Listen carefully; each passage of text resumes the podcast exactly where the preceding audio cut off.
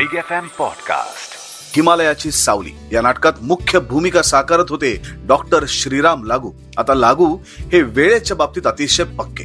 तर वाचन ठरलं. वेळेत वाचन सुरू झालं डॉक्टर लागू वाचन करू लागले. पण या सगळ्यात अशोक सराफ अद्याप आले नव्हते. इकडे अशोक सराफ बँकेत नोकरी करायचे.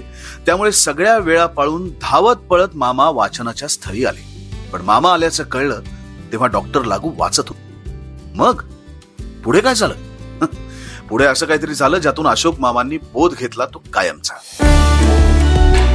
तुम्ही ऐकताय big Marathi bioscope with Subodh Bhave दिग्दर्शक गजेंद्र आहिरे हे मराठी दिग्दर्शकांमधलं मोठं नाव. कमीत कमी वेळेत तो सिनेमा लिहितो आणि पूर्णही करतो.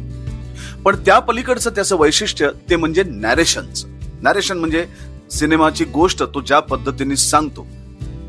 तो ज्या पद्धतीने गोष्ट नॅरेट करतो ना ते अफलातून आहे. अहो इतकंच नाही तर त्याचा एक किस्सा आहे. एकदा काय झालं तो एका निर्मात्यांकडे गेला होता. आपल्या आपल्या जवळची एक स्क्रिप्ट घेऊन. ती ऐकवण्यापूर्वी गप्पांमधून त्याला कळलं की निर्मात्याला दुसऱ्याच एका गोष्टीत रस आहे.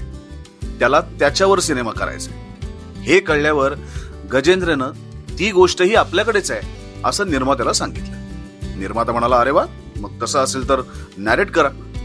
गजेंद्रने अजिबात वेळ घालवला नाही एक फाईल काढली आणि ती डोळ्यासमोर धरून ती गोष्ट वाचू लागली. बघता बघता त्यानं ती गोष्ट वाचून पूर्ण केली. निर्मात्याला ही गोष्ट खूप आवडली. सिनेमा करायचं ठरलं. गजेंद्र तिथून उठून बाहेर आला आणि मग त्याच्या टीमच्या लक्षात आलं की गजेंद्रकडे अशी लेखी कुठलीच गोष्ट नव्हती. त्यानं समोर धरले होते ते केवळ कोरे पेपर्स बाकी वाचण्याचा अभिनय करत गजेंद्रनं मनात सगळी गोष्ट बांधून निर्मात्याला सांगून टाकली होती. कलाकार जशी भूमिका करतात तशी त्यांची छबी होते. पण काही कलाकार त्याला अपवाद असतात. म्हणजे वरवर ते फार गंभीर वाटतात पण त्यांचा सेन्स ऑफ ह्युमर कमालीचा असतो. अभिनेता श्रेयस तळपदे सुद्धा याला अपवाद नाही. ओम शांती ओम या चित्रपटानंतर श्रेयस चांगलाच प्रकाश झोतात आला. खर तर या सिनेमानंतर त्याला पुन्हा एकदा खान मंडळींपैकी कोणाबरोबर तरी सिनेमा येईल असं वाटलं होतं. पण त्यानंतर त्यानं बाजी हा मराठी चित्रपट केला. त्यात त्याची नायिका होती अमृता खानविलकर. बाजी चित्रपट करायचं ठरल्यानंतर सहज गप्पांमध्ये श्रेयस म्हणाला हो म्हणजे मला खान मंडळींपैकी कुणाबरोबर तरी काम करायची इच्छा होती पण तो योग यायची वाट पाहण्यापेक्षा मी म्हटलं अमृता खानविलकरच्या आडनावात तरी खान आहेच. त्या अर्थानं आपण त्या खानदानातल्याच व्यक्तीसोबत काम करतोय याचं जास्त समाधान आहे. आता अमृताचा विषय निघालायस तर या चित्रपटात तिने अजिबात मेकअप केला नव्हता. पण तरी सुद्धा ती कमालीची सुंदर दिसली माझी या चित्रपटात. सिनेमा ही समूह कला आहे. ती करत असताना अनेक अडचणी येत असतात. कधी बजेटची अडचण असते कधी लोकेशनची असते.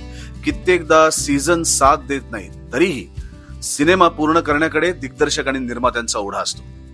अमोल पालेकर आणि संध्या गोखले यांनी अनाहत हा चित्रपट अगोदर हिंदीत निर्माण करण्याचं ठरवलं. सोनाली बेंद्रेला त्यांनी हिंदीतूनच या गोष्टीचं नॅरेशन दिलं. तिलाही ते खूप आवडलं. तिने अधिकच उत्साहानं होकार दिला. पण काही कारणानं अमोल पालेकर आणि संध्या गोखले यांना हा चित्रपट हिंदीमध्ये निर्माण करण्यात काही अडचणी आल्या. म्हणून त्यांनी तो मराठीत करायचं ठरवलं. सोनाली बेंद्रेला त्यांनी तशी कल्पनाही दिली. अर्थात आता झालेल्या बदलानंतर सोनाली बेंद्रे काम करायला तयार होईल की नाही ही शंका होतीच पण तिच्या पटकन दिलेल्या होकारानं ती शंका सुद्धा दूर झाली. आणि दोन हजार तीन साली हा चित्रपट पडद्यावर आला. होतं असं? कधी कधी आयुष्यात एखादी घडलेली घटना तुम्हाला बरंच काही शिकवून जाते. अभिनेते अशोक सराफ यांच्या बाबतीतही असंच म्हणावं लागेल. ते नाटक होतं हिमालयाची सावली. या नाटकात मुख्य भूमिका साकारत होते डॉक्टर श्रीराम लागू. आता लागू हे वेळेच्या बाबतीत अतिशय पक्के. एकदम शिस्तीचे. नाटकाचं वाचन सुरू झालं. वाचनाला वेळेत येणं ही शिस्त होतीच. तर वाचन ठरलं. ठरल्या दिवशी सगळी मंडळी जमली वेळेत वाचन सुरू झालं डॉक्टर लागू वाचन करू लागले. पण या सगळ्यात अशोक सराफ अद्याप आले नव्हते. इकडे अशोक सराफ बँकेत नोकरी करायचे त्यामुळे सगळ्या वेळा पाळून धावत पळत मामा वाचनाच्या स्थळी आले. हळूच दार उघडलं आणि ते आत आले. पण मामा आल्याचं कळलं तेव्हा डॉक्टर लागू वाचत होते. मग पुढे काय झालं? पुढे असं काहीतरी झालं ज्यातून अशोक मामांनी बोध घेतला तो कायमचा. डॉक्टर लागूंनी आपलं वाचन थांबवलं. काही क्षण अत्यंत थंडपणे त्यांनी अशोक सराफ यांच्याकडे पाहिलं आणि काही क्षणांच्या विरामानंतर त्यांनी पुन्हा वाचन सुरू केलं. अत्यंत संवेदनशील असलेल्या मामांसाठी ही एवढी ठेच पुरेशी होती. मामांनी तात्काळ ठरवलं यापुढे वाचनाला वेळेत यायचं. आणि त्यावेळेपासून आजपर्यंत अशोक सराफांनी कधीच वेळ चुकवली नाही.